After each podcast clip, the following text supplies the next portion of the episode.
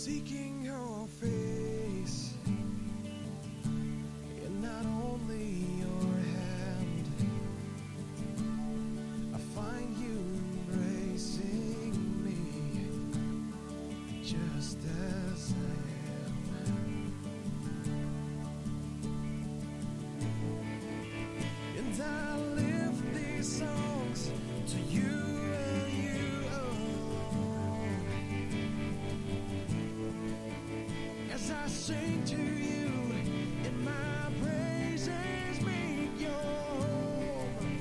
to my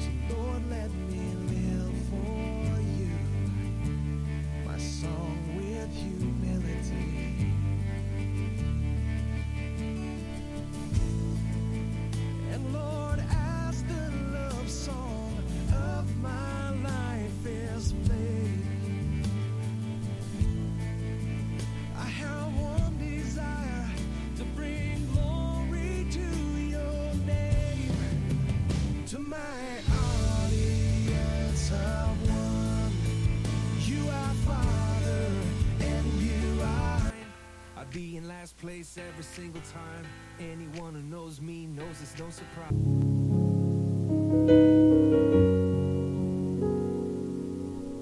Power upon Lori. We have Powerhouse in the house. Adam and his wife Kelly, they're going to share with us this morning. They're here from near Peoria, Illinois, and they've been sharing this weekend, and it has been power packed.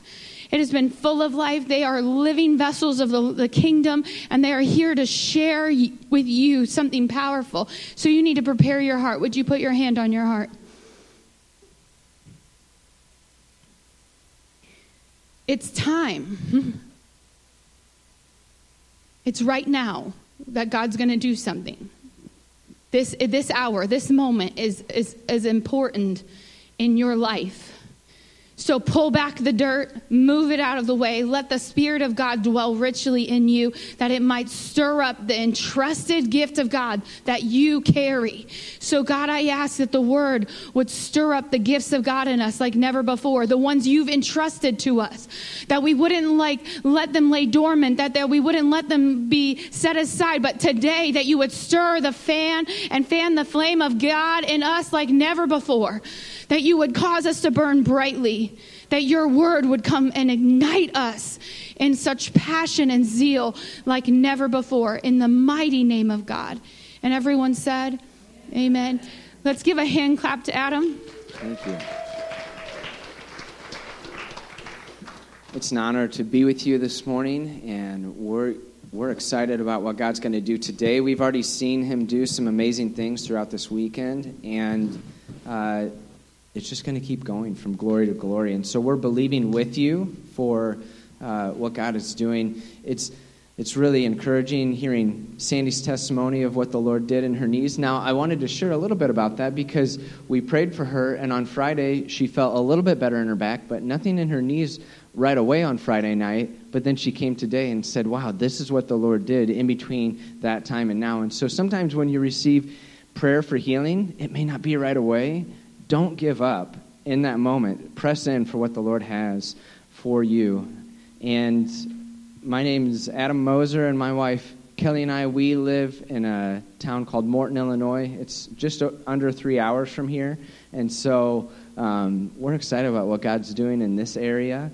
We are the directors of a ministry called Innovative Faith, and our heart is to make the complex simple and the supernatural natural. And so we come alongside churches and individuals, and we help awaken the, the things of God uh, in their lives. And so today I want to share about the manifest presence of God and what that looks like, what it looks like when He shows up in our midst and does something spectacular and amazing. And so we're going to share some testimonies that will awaken your hearts, maybe even put your minds a little bit on tilt of some of the things that the Lord has done in the miraculous and give you hope for what He's wanting to do in your region, in your church, in your life by you stretching out your hand and being faithful to see the Lord work powerfully.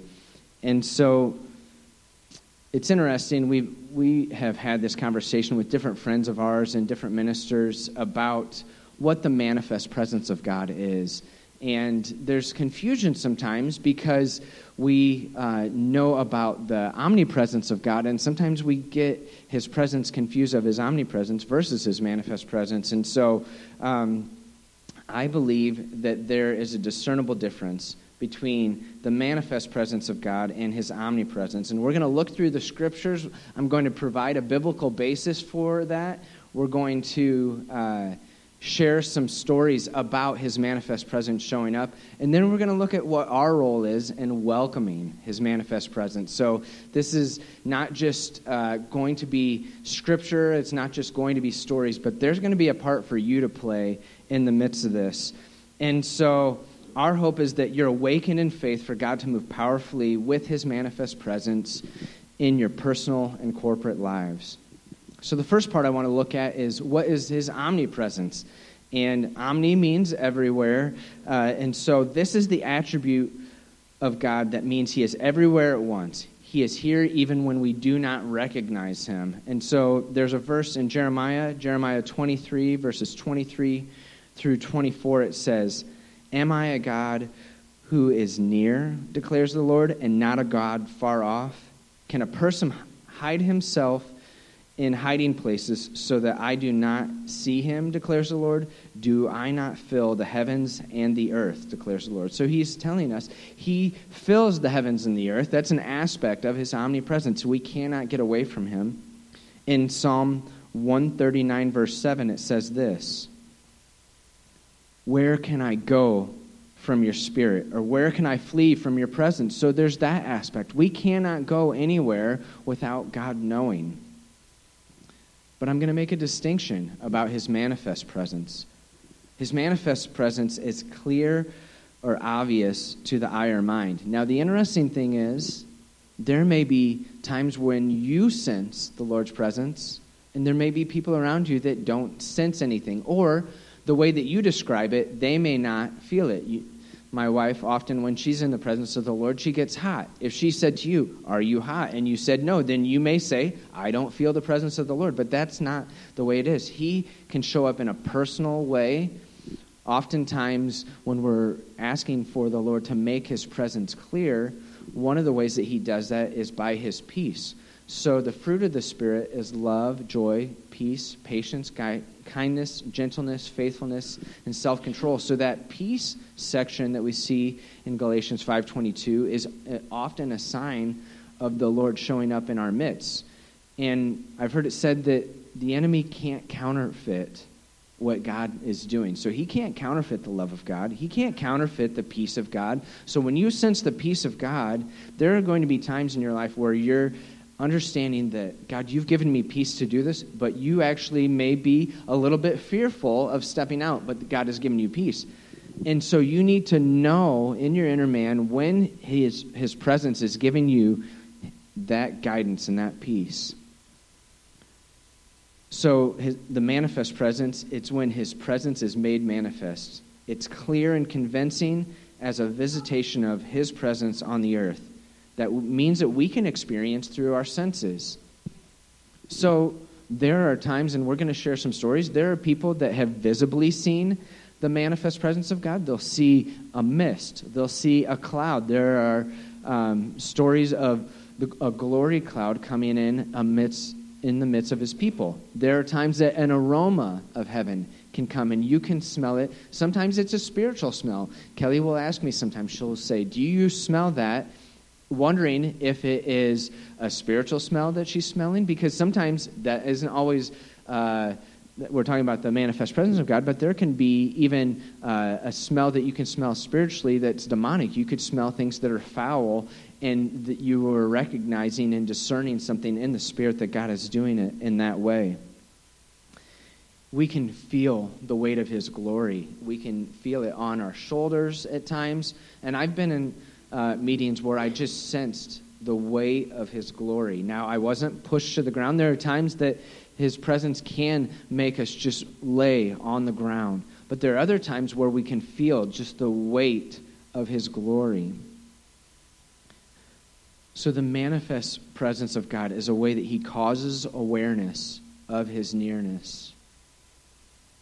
There's a word that actually isn't in the Bible. I thought that it was but it's the Shekinah presence of God. And it was used by Jewish rabbis. They use this term that's derived from a Hebrew word, which means He caused to dwell. And so there are. Um, other things that have happened, I know people that have been in meetings that they've seen jewels fall from heaven. Now, that may put your head on tilt. That may put you in a place of unbelief. A friend of mine was in a meeting, and these jewels fell from heaven, and he gave me one. Kelly was like, We should have brought our jewel. We have it in like this little jewelry box at our house.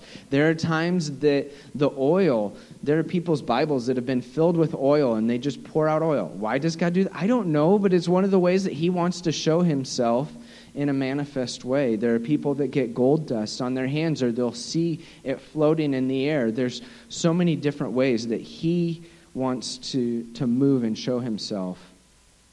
I came across this quote by a guy named Tommy Tenney. He wrote in a book, God's Favorite House, that much of what we experience in public worship gatherings is God's grace, not his manifest presence and glory.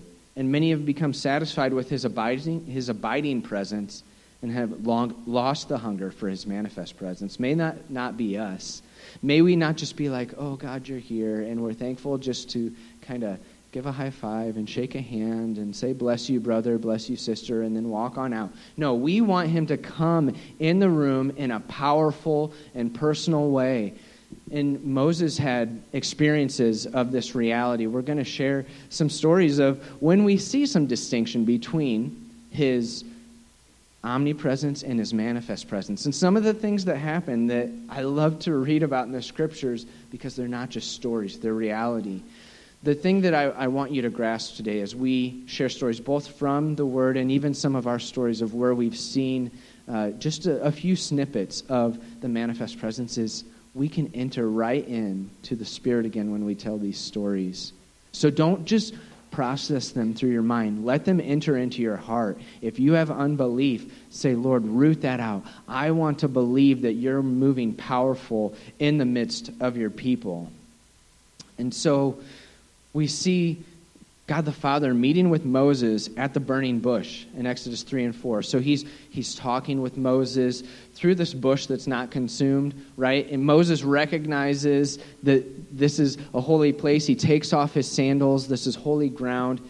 And yet he still has this argument with God that he's not a very good speaker. He's like, uh, I don't, don't, don't think I'm the right guy. And then he's like, okay, well, I'll have your brother Moses or your brother Aaron speak for you. And Moses was uh, even in the midst of being called by God, in the midst of a very supernatural situation, he was like, uh, I'll halfway do it. And he then becomes the leader of Israel and leads them into the promised land. Um, now, it, it, took a little time, 40 years or so. It, it, was, it was not as easy of a journey if you look at a map of what their, their pilgrimage looked like. It was not a super long journey, even by foot, even with 2 million people. It was not a super long journey for them to make, but that was the journey that they were on with the Lord. Now, in the midst of that, the Lord goes with them. He shows up with his manifest presence time and time again. And, and I would even venture to say that he was with them the entire time. Some theologians have said that the, the cloud by day that was over the tabernacle and the fire by night was not just for them to be guided. It wasn't, I mean, that was, the cloud by day was protecting them from the hot sun. That was part of what was happening as they were traveling. And the fire by night could have been warming them. They're in the desert. Like, I don't, you're living in tents. That doesn't sound uh, always really pleasant, but they had clothes that didn't wear out, right? And they had all of these things happening. And some theologians think that um, that was actually guarding them to some extent from the very dwellable presence that was in the Holy of Holies, where the, the testimony was from. And, and God alludes to that a little bit.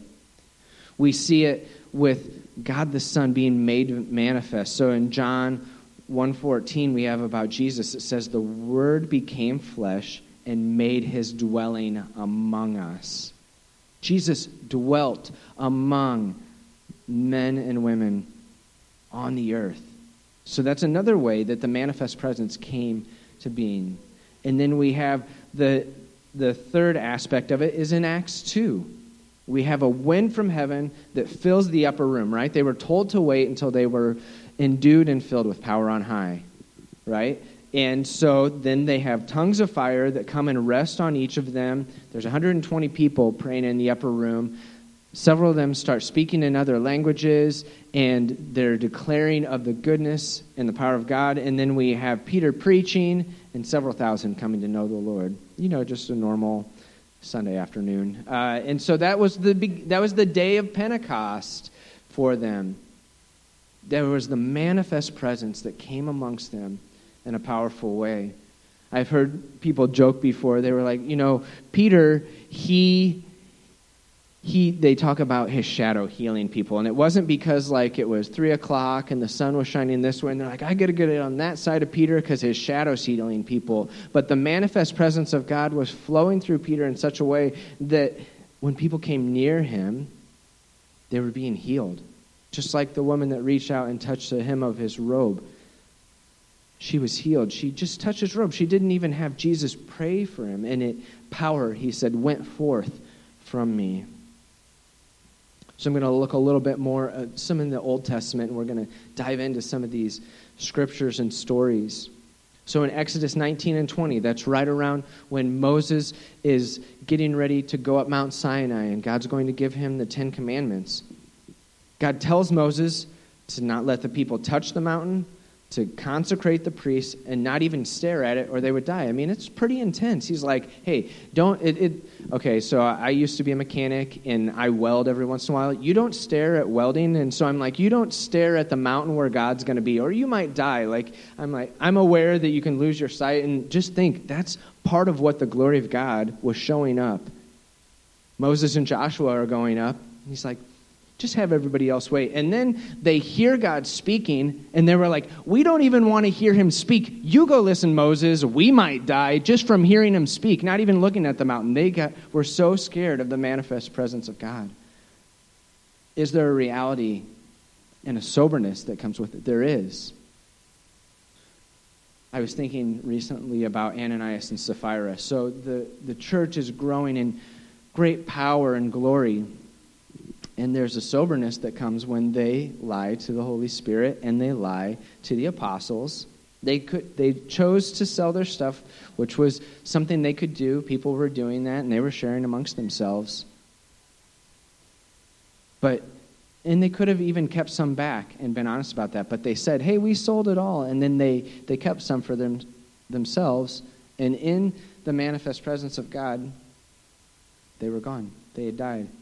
Like I don't we don't understand that seriousness, and it talks about great fear filling the church, but there was boldness that came with it as well. In Exodus, we, we have God speaking audibly, and the Ten Commandments are given. He puts them on these stones.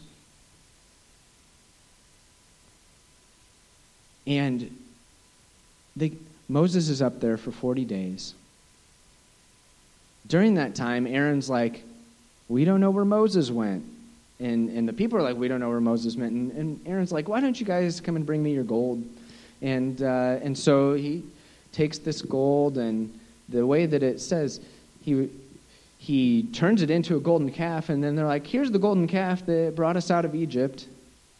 And Moses comes down, and Joshua come down, and they hear that there's celebration in the camp. Like, what's going on? Moses throws the Ten Commandments on the ground, breaks them, stands in the gap on behalf of the people, but he finds out that they were worshiping a golden calf. In, in just in that 40 days, they're like, guys, I think we're done. You know, they, they just completely gave up on they had already seen the Red Sea parted, they had already seen some pretty amazing things. They had heard God speak audibly.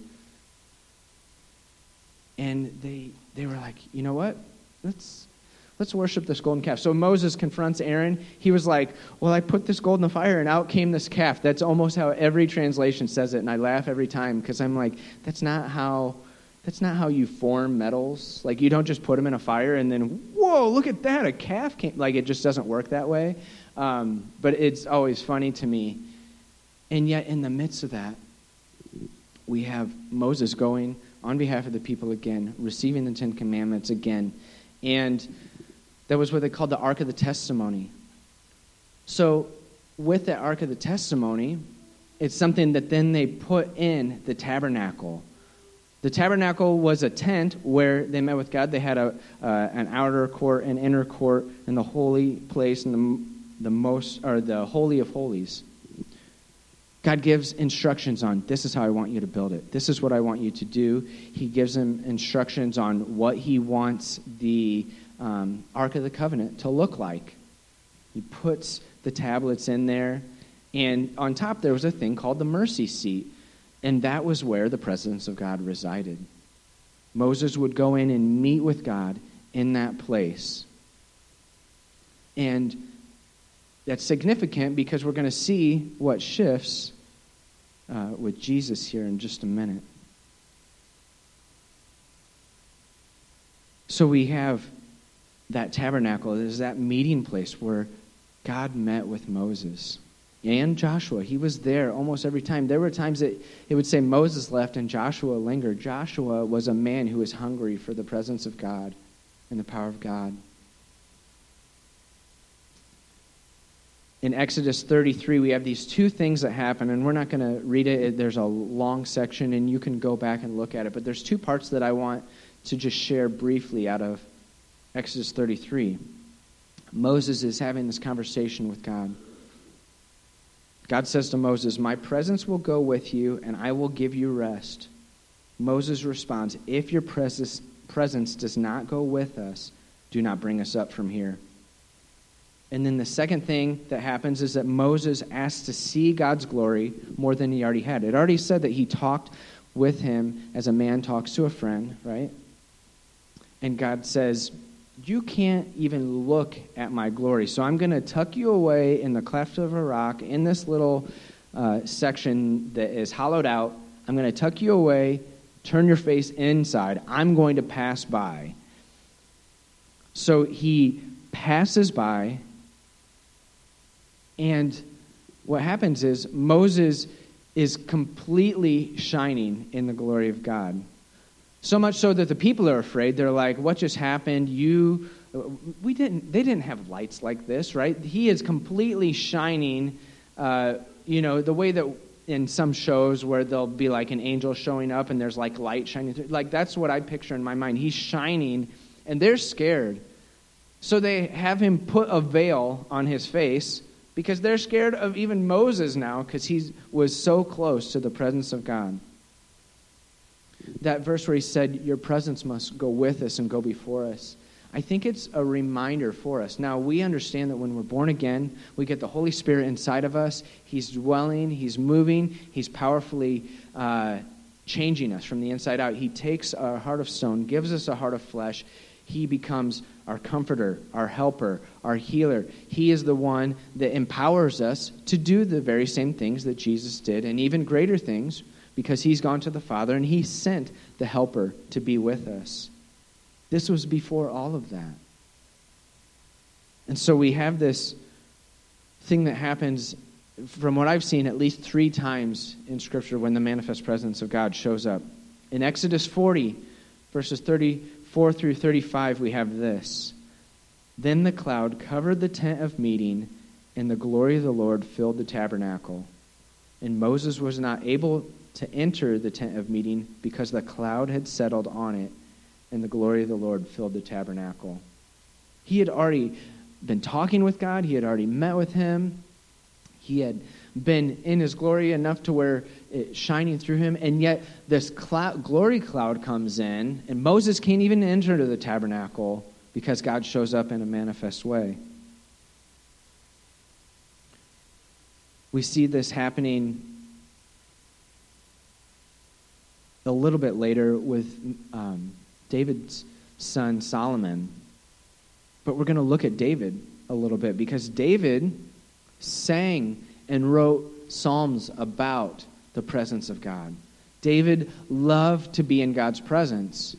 And it wasn't just, David wasn't uh, a priest that was going into the Holy of Holies. And by the way, they used to have to tie a rope onto the priest's leg because they had already done all this work to consecrate themselves for their family on behalf of the people. But if they died in there, no one else would go in, or else they would die. So they would drag them out if that were to happen. I mean, that's how serious it was for them to go in on the Day of Atonement and to offer these sacrifices before the Lord. So David is a man who, who it says about him, he was a man after God's own heart. And he sets up this tabernacle of worship. There were 288 singers and 4,000 musicians. Like, that's a lot of people. He funds this from his own uh, account.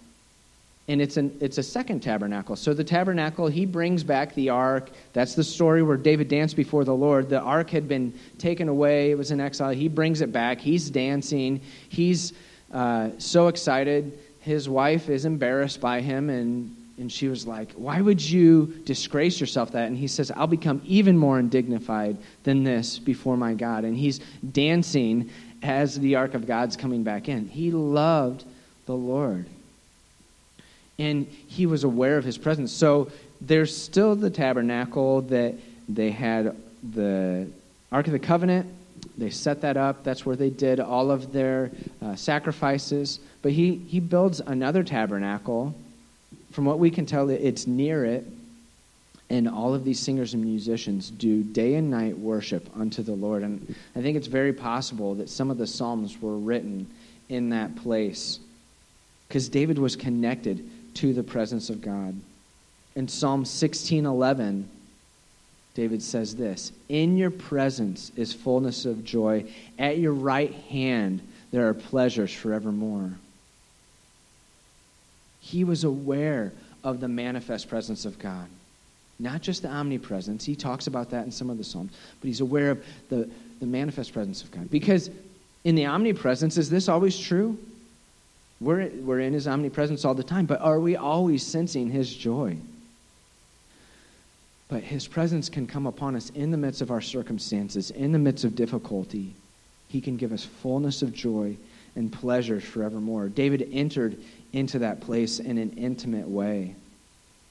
In Psalm 27 4, he says this One thing I have asked from the Lord, that I shall seek, that I may dwell in the house of the Lord all the days of my life, to behold the beauty of the Lord and to meditate in his temple.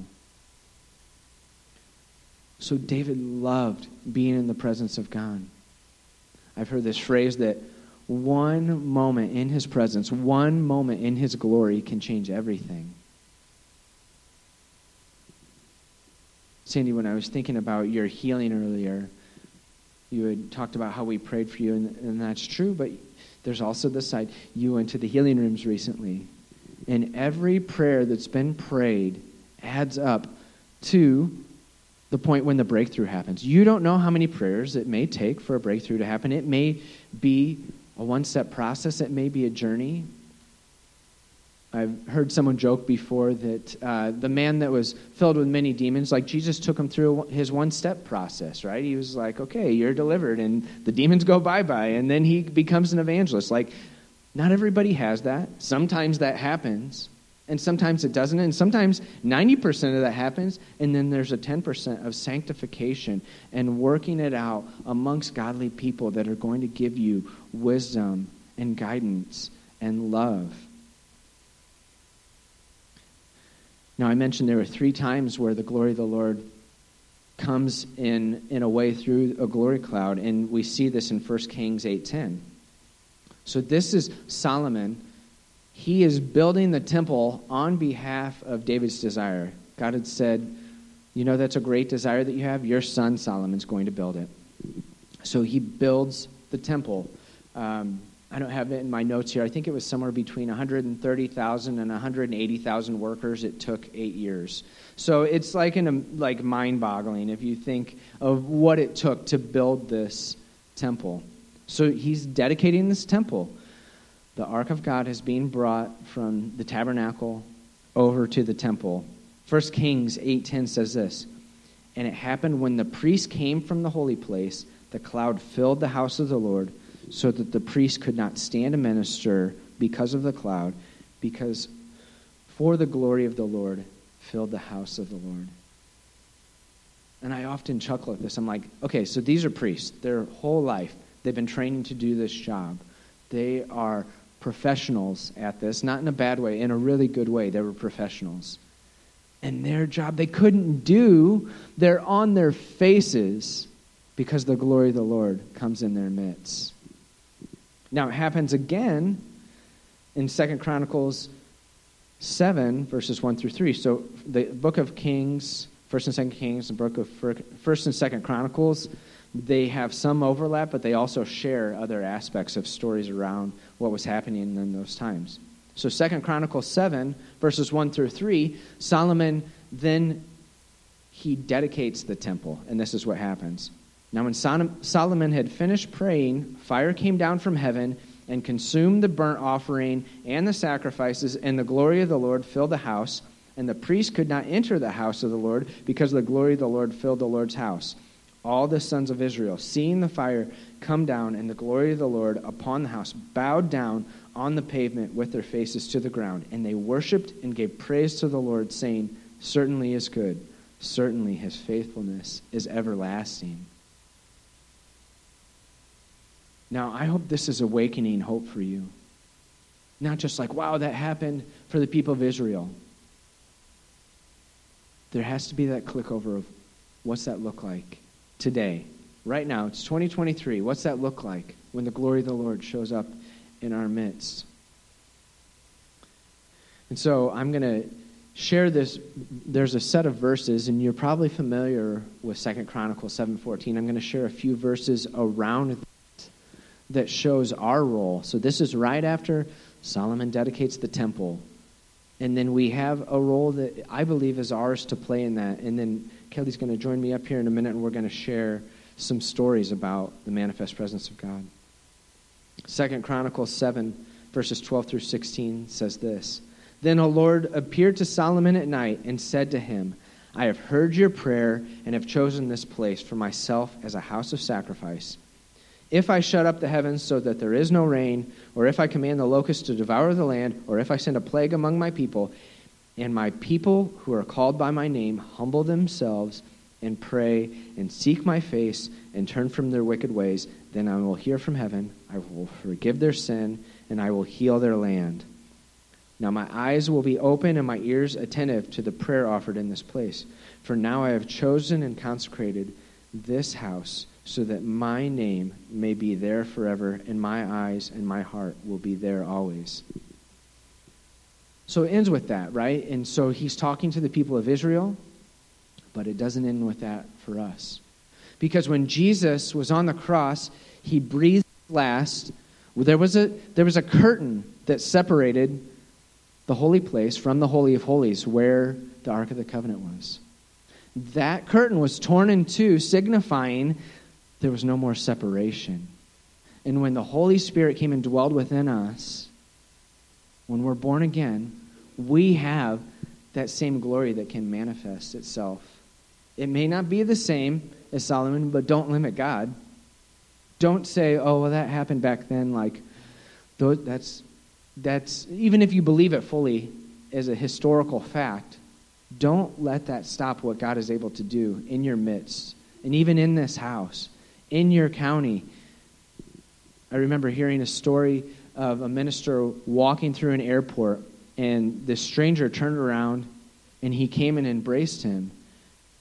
And he said, Why was it that you wanted to give me a hug? And he said, I've only smelled that fragrance when I've been in the throne room with the Lord. So when he's worshiping the Lord, he's, he recognized the anointing and the aroma of Christ. Is that in the Bible? Not exactly. The aroma of Christ is. What's it look like where we may be limiting God in a way that he doesn't need to be limited?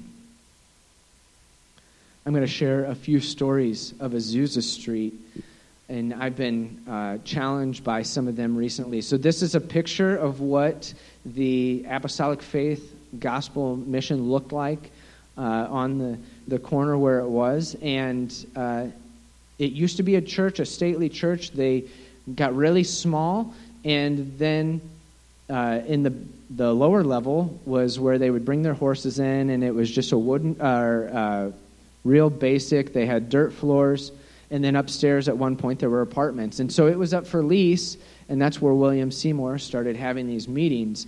And the glory of the Lord showed up in a powerful way. Now, a little bit before that, he had um, heard about some, some people that were believing in God being able to speak through people, through tongues, and show up powerfully in their midst.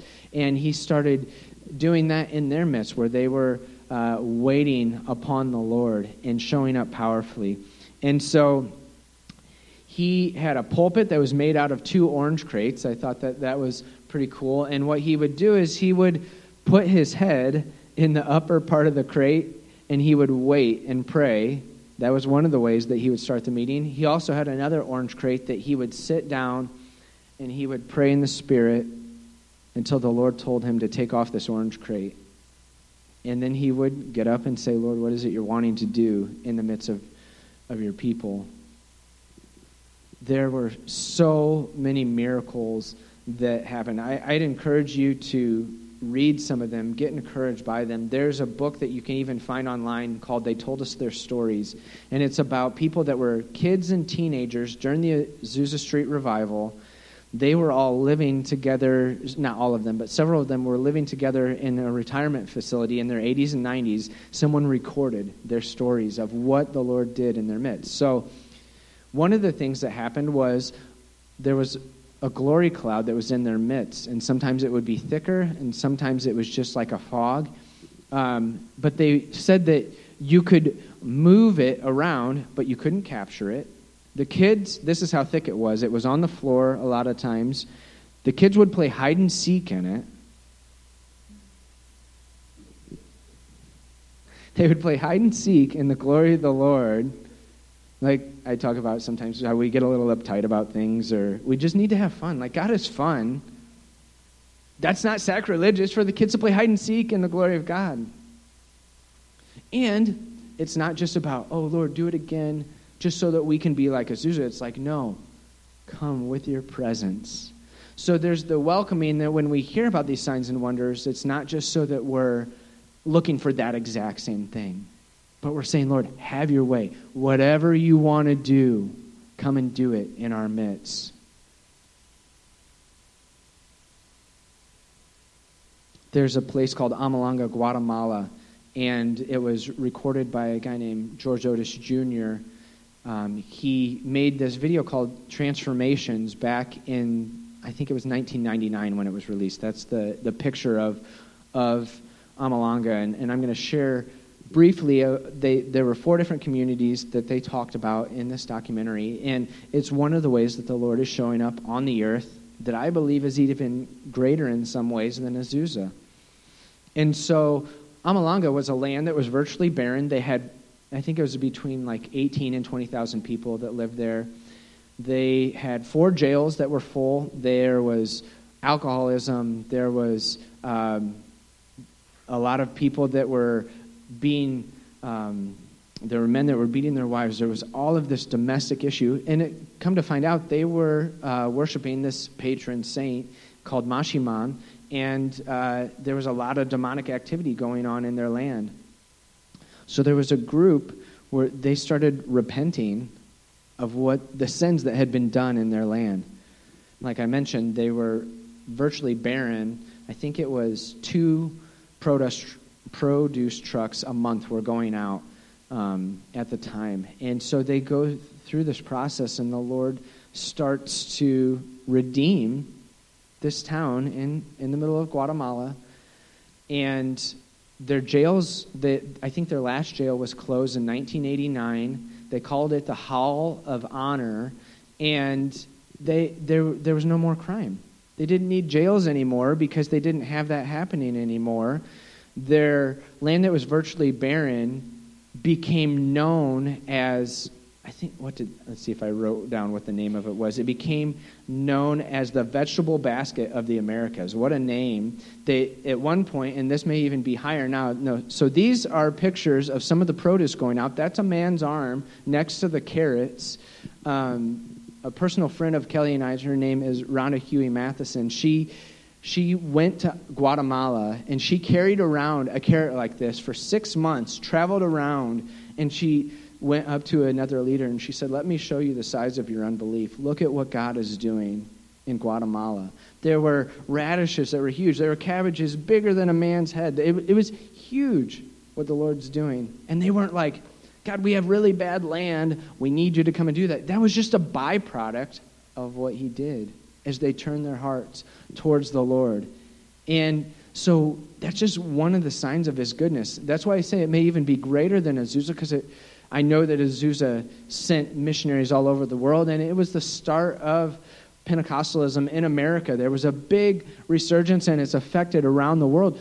But this is also redeeming and heal, healing the land, too. And it's not just in Guatemala.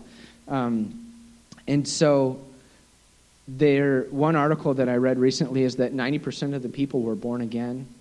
There's this sign as you enter, Guatem- enter Almolonga, and it says, Jesus is Lord over Almolonga.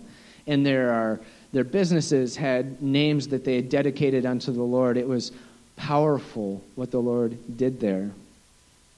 I'm going to have Kelly come up and she's going to share some stories. We had the opportunity to go to Fiji with a team there and the reason we went there was because, like you're hearing about Almolonga, in Fiji, when we went in 2010, there was 22 of us, and we went because they have a Healing the Land team that goes around and leads people through a form of repentance and reconciliation with God, with themselves, with each other, with the land, and He's done amazing things.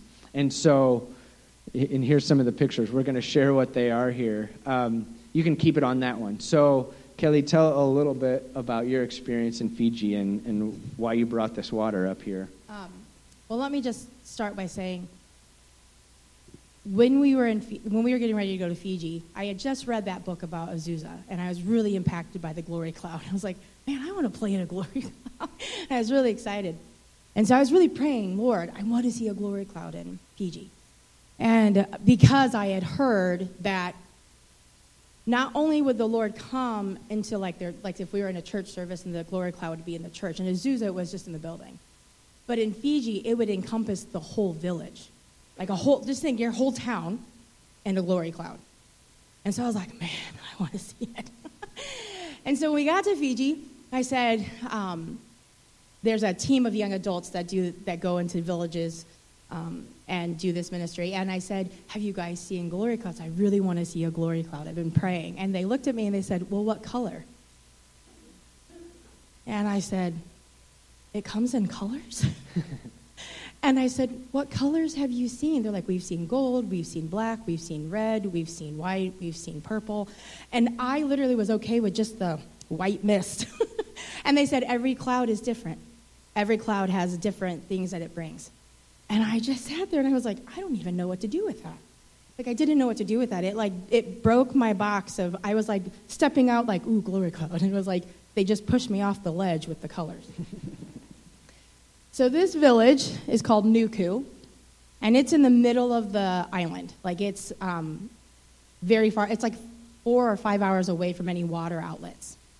And this village has this stream, and some parts of this stream go up to about your knees, my knees, I'm sure, so my knees. And it was pretty fast moving. Um, you could feel the current in it. This was their only source of water. And it was a rusty brown color. And the government had come in and said you can no longer drink the water because people were getting um, tumors, they were going blind, um, they had infertility, and they said you can't drink the water anymore. It's just so bad. And so when they went through this process of just dedicating their hearts to the Lord and repenting and just become, you know, focusing their eyes on Him, day three, their water ran clear. And that's amazing, right? So for, for months and months and months after this happened, the government kept coming in and testing their water. And they kind of said, you know, can't you just, can't you just believe that it, the Lord did this? Because this is what he's done. And they said, well, we can believe it, but upstream and downstream, the water is still polluted. So when the water hits the border of their town, it goes clear. When it hits the border to leave their town, it goes rusty again. So when we were there, this is the water from the stream. I just put it in the Fiji bottle because I thought it was a nice ironically. and after that happened, they had 50 year old women start having babies. They had, um, they still get up daily at 6 a.m. Either 5 or 6 a.m. and pray for the nation.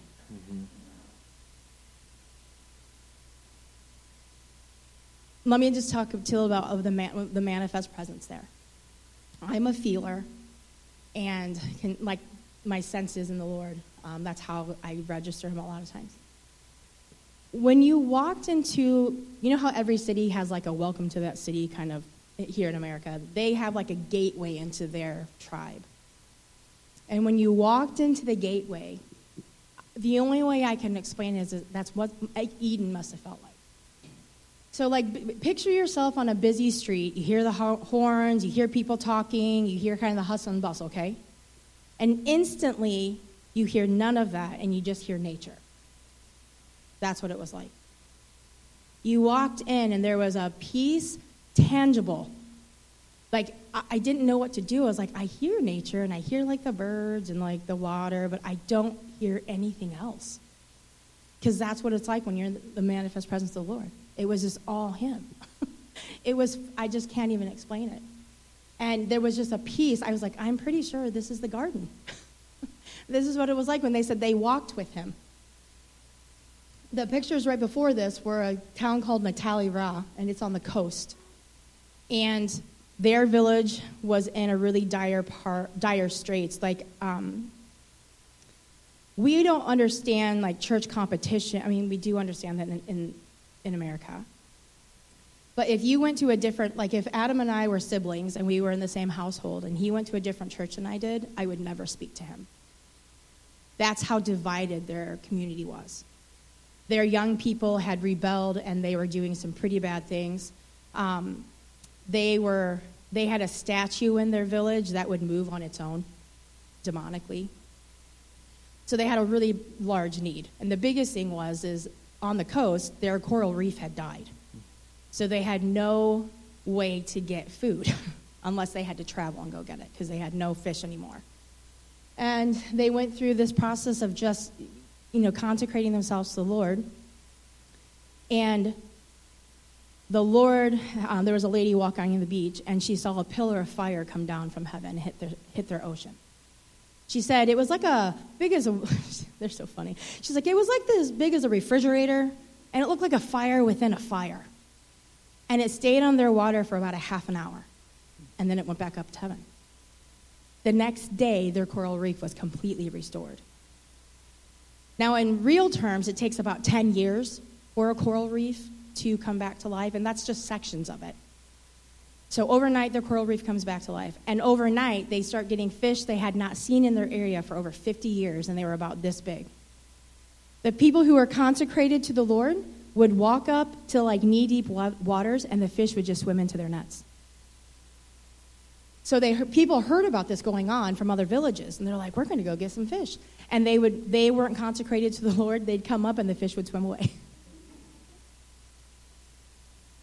Um, I'll say just a little tag on that. The reason why the Lord is so good, when we ask them about all these miracles, right? It's amazing. We're like, oh my gosh, this is phenomenal. You know what they told us the most amazing part of God coming? Was the restoration of their relationships, the restoration of their families, the unity in the churches. That was the important part. All the other miracles were just a byproduct of his goodness. Because they never prayed for the coral reef to be, redu- you know, Lord, come and heal our water. That wasn't part of it. They wanted the Lord to come and heal them and their families and their hearts, right? I mean, let me just put this in a, in a, think about this. The reason we're sharing these stories isn't just to be like, oh, that's so cool. This is reality of the kingdom. This is real life. Like in my head, I was like, I know the Lord can do amazing things, right? When I went there, I was like, it's all been true. Everything that I've ever heard about the Lord has been true. Think about this. What if people came into your town at that open that says, Welcome to Walworth, and they instantly felt an atmosphere change? And they're like, What's going on here? Your town didn't have any more crime. Your young people were serving hard after the Lord. No one is sick. Think about that. Your doctor's, your doctor's offices turn into prayer meetings because they don't have any, any more you need. Prisons close because no one's there. This is the reality of the kingdom. This isn't just a pipe dream. And sometimes as Christians, we think, well, I hope it happens. I hope my neighborhood comes to know the Lord. But this is the reality. When his manifest presence comes, it doesn't just touch one thing, it touches everything. Because in these communities that the Lord is coming in this way, everything is different, down to their ecology. Mm-hmm. They're finding animals they never knew about before. Their finances, their government systems, their police departments are all on the foundation of Jesus. Mm-hmm.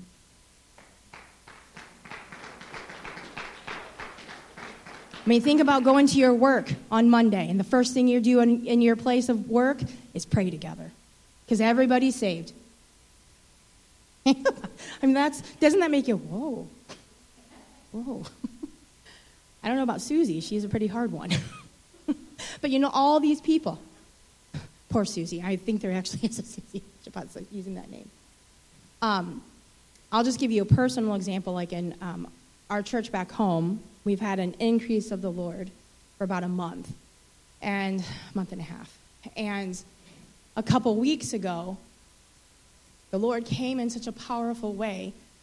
I thought I was going to die. I thought my physical man was like literally dying, and it probably was. He came in such a way, I didn't know what to do. I couldn't stand, but I couldn't kneel. so I just kind of laid with my front of my body on our kind of stage up here, like this. And all I could say is his name, Jesus. It's all I could do. And I'm like, Lord, I want this all the time, every day. Because when he comes, everything will burn. and I felt that. I was like, oh, okay, Lord, start, start refining me even more. We're seeing it happen in churches, and even Kelly was. We were in a meeting that, where there was a refreshing of the Lord going on in Kansas City back in 2010 and 2011, and she wasn't receiving prayer, but she had pain with carpal tunnel, and she was praising the Lord. And then share your experience of just in the presence of the Lord. What was it that Yeah, happened? we were just praising his name because like the, some testimonies were going on, just like we heard that testimony today. And we were just thanking the Lord for what he was doing. And in the midst of that, my wrists started um, feeling like they were really hot. And I didn't have to get surgery because the Lord healed my wrist. And I wasn't asking for that. It was just a benefit of just being in his presence. We were at church probably three weeks ago. I had been having really severe knee, knee issues, knee pain, and we didn't know why. I mean, it was intense um, where I was just crying because I was like, I don't know what to do. It hurts so bad. And um, we were praising the, we were in worship, and I was just, you know, worshiping the Lord, and my legs went on fire, and He healed my knees, and I haven't paid since. So, again, why are we telling you all this? To ignite the fire that the Lord wants to do this. Mm-hmm. He wants to come. Like right now, I feel the fire of the Lord. I'm really hot. Because He likes you. You're His favorite. And I felt it the whole weekend the growing of His presence and His power. He's wanting to do something here that's powerful. Powerful. And he's thankful. I just feel his thankfulness for you as a hungry people, willing to say yes. And the, as you step into that yes, he's just going to meet you in such beautiful ways. I saw a picture of the, the kids in your church and your young adult or your young people, your high schoolers, young adults, and they were like arrows. And I saw the Lord just shooting them out from your building and shooting them in the places of darkness, shooting them in places of, um, of encouragement, shooting them in places of, of, to bring life. And I saw him just shooting these arrows. So, Lord, we bless the young people of this church. Yes, God. Every child, every baby, every young, young person, every young adult, that you're going to use them powerfully in their communities and their spheres of influence.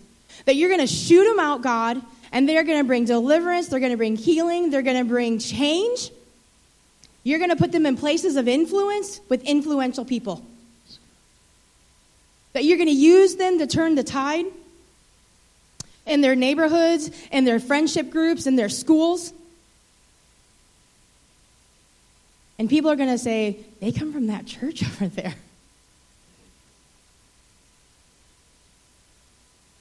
And they're going to be used to draw people in. They're going to draw in not just young adults and not just their peers, God, but they're actually going to pull in adults. They're going to pull in their teachers. They're going to pull in their coaches. They're going to pull in their people in their neighborhoods, God. They're going to be so different that people are going to want to know why. Their attitudes are different, God. Their priorities are different. Their love and their zeal for you is different.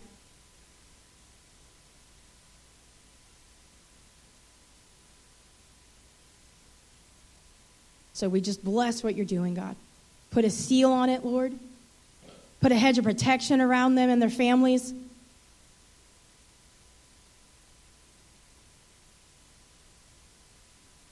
And their hearts be obedient to what you're calling them into, God. Yes, God.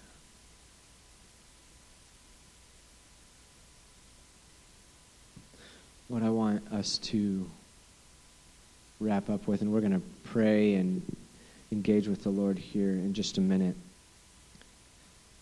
is that there's a part for us to play in this. And I know we shared stories about Guatemala and Fiji. There are testimonies of this happening in America. There was an outpouring happening at Asbury and several other colleges and universities. There's, I've heard, I think, around 40 universities and churches right now that are experiencing a wave of His presence in a new way just in the last two weeks. We're crying out for an awakening and a revival in America. And uh, in 2010, we were a part of a thing called the Divine Experiment, where 12 churches and six ministries in our home area in the Peoria area went through a consecration.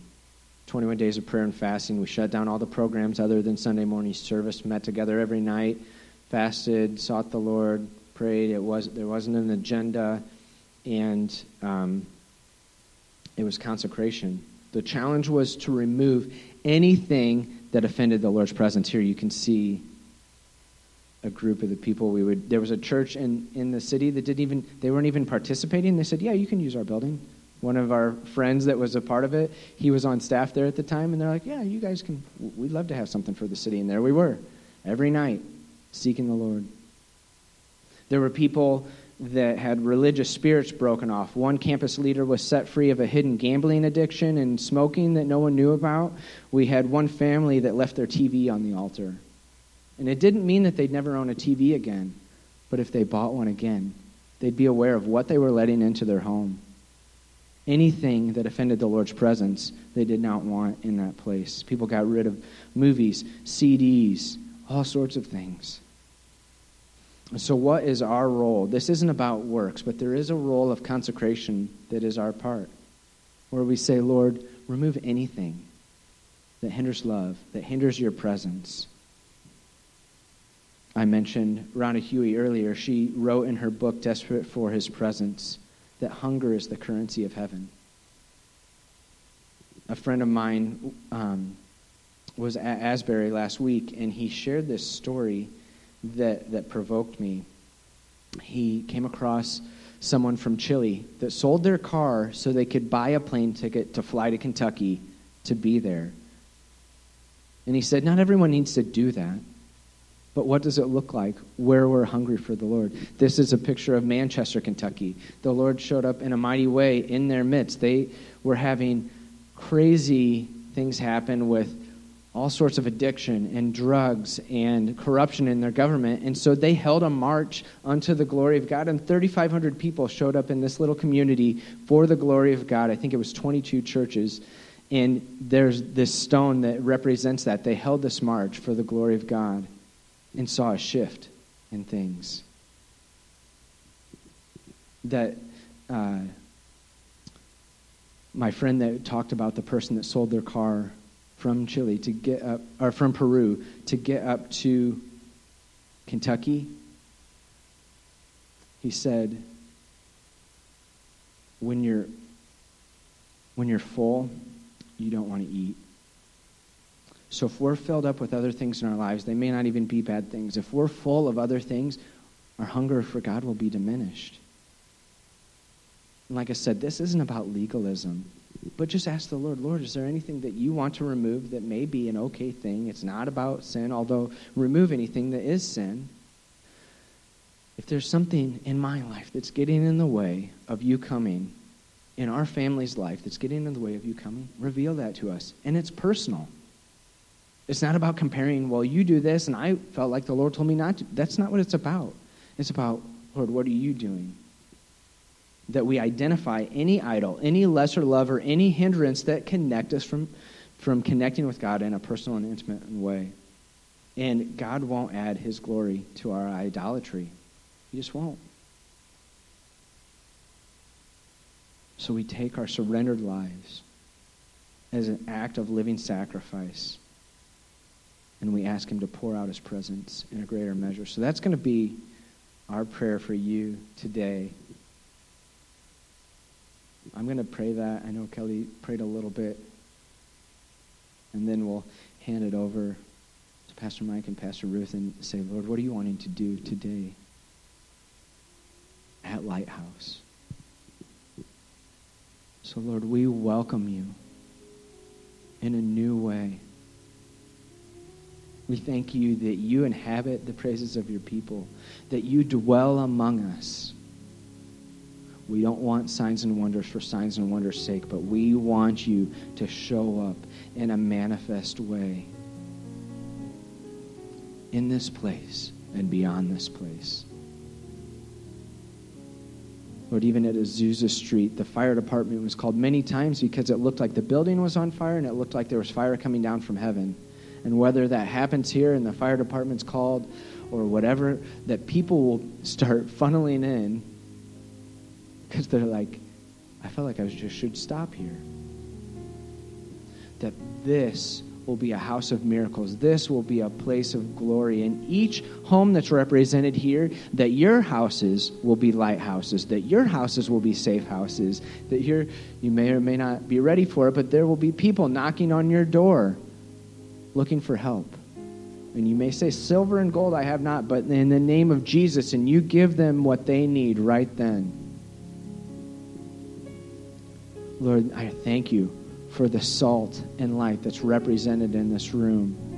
That your glory carriers are right here in this place. You tore the curtain and you dwell inside us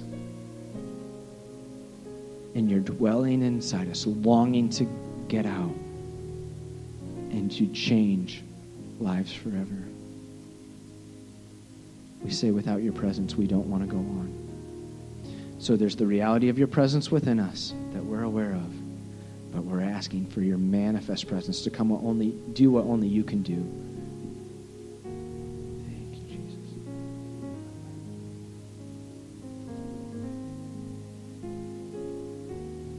We want more, Lord.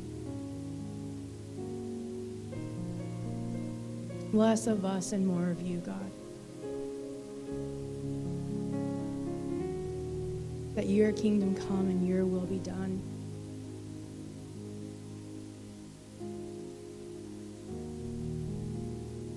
We don't want just a visitation, God. We want a habitation where you come and you stay. That we prepare a place, Lord, that you can come and you stay.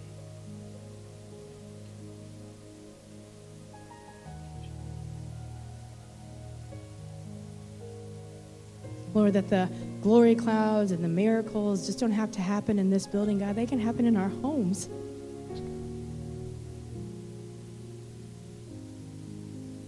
That your manifest presence will come into homes and into families, Lord.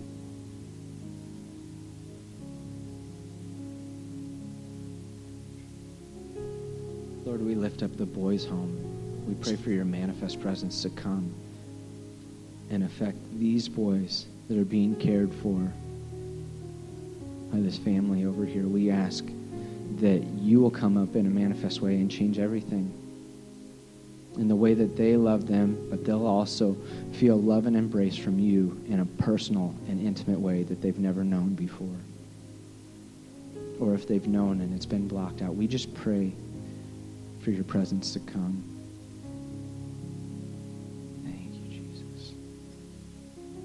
Make us hungry for you. You say that blessed are those who hunger and thirst after righteousness, for they will be satisfied.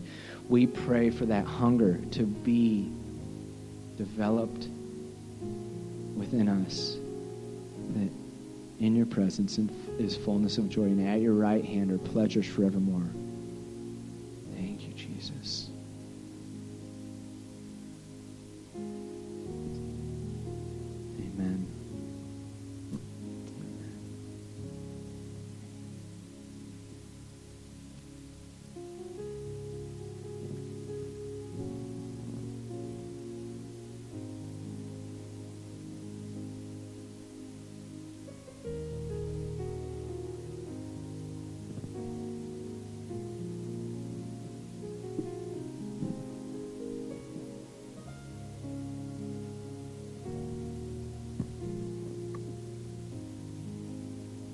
Lots of stories today, Lord.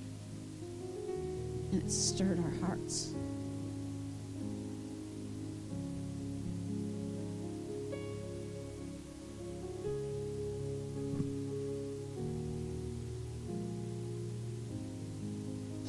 I just want you. We just want you, God.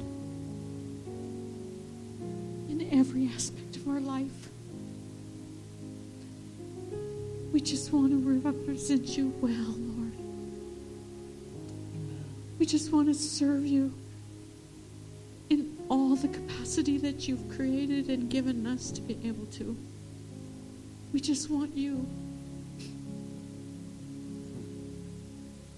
More, Lord. More and more of your presence. More and more of your love. Thank you, Lord. More of you.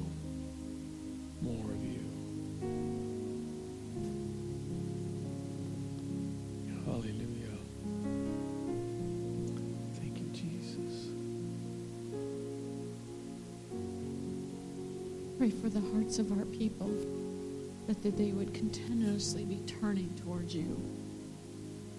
Pray that their eyes would be open to see you, their ears would be able to hear you, and that they'd be able to embrace what you're doing in their lives, each of them Yes, as Lord. individuals. And God, I just pray encounters over them, Amen. powerful encounters with you. Beyond what they've experienced, beyond what they they think about, even God, that you would come amongst us and we would experience you. Yes, Lord. Let your manifest presence be made known to us, Lord.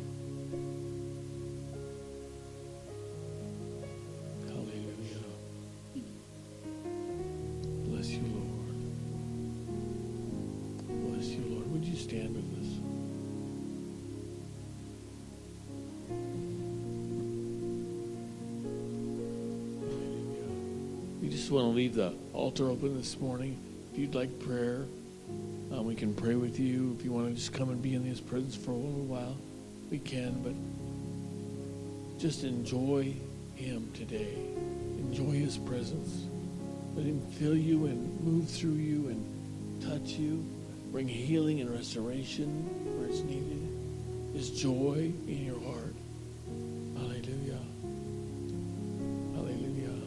Put your hand in your heart this morning.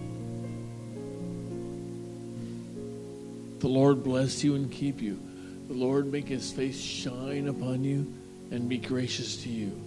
The Lord lift up his countenance upon you and give you peace in Jesus' mighty name. Amen. Go in his grace today.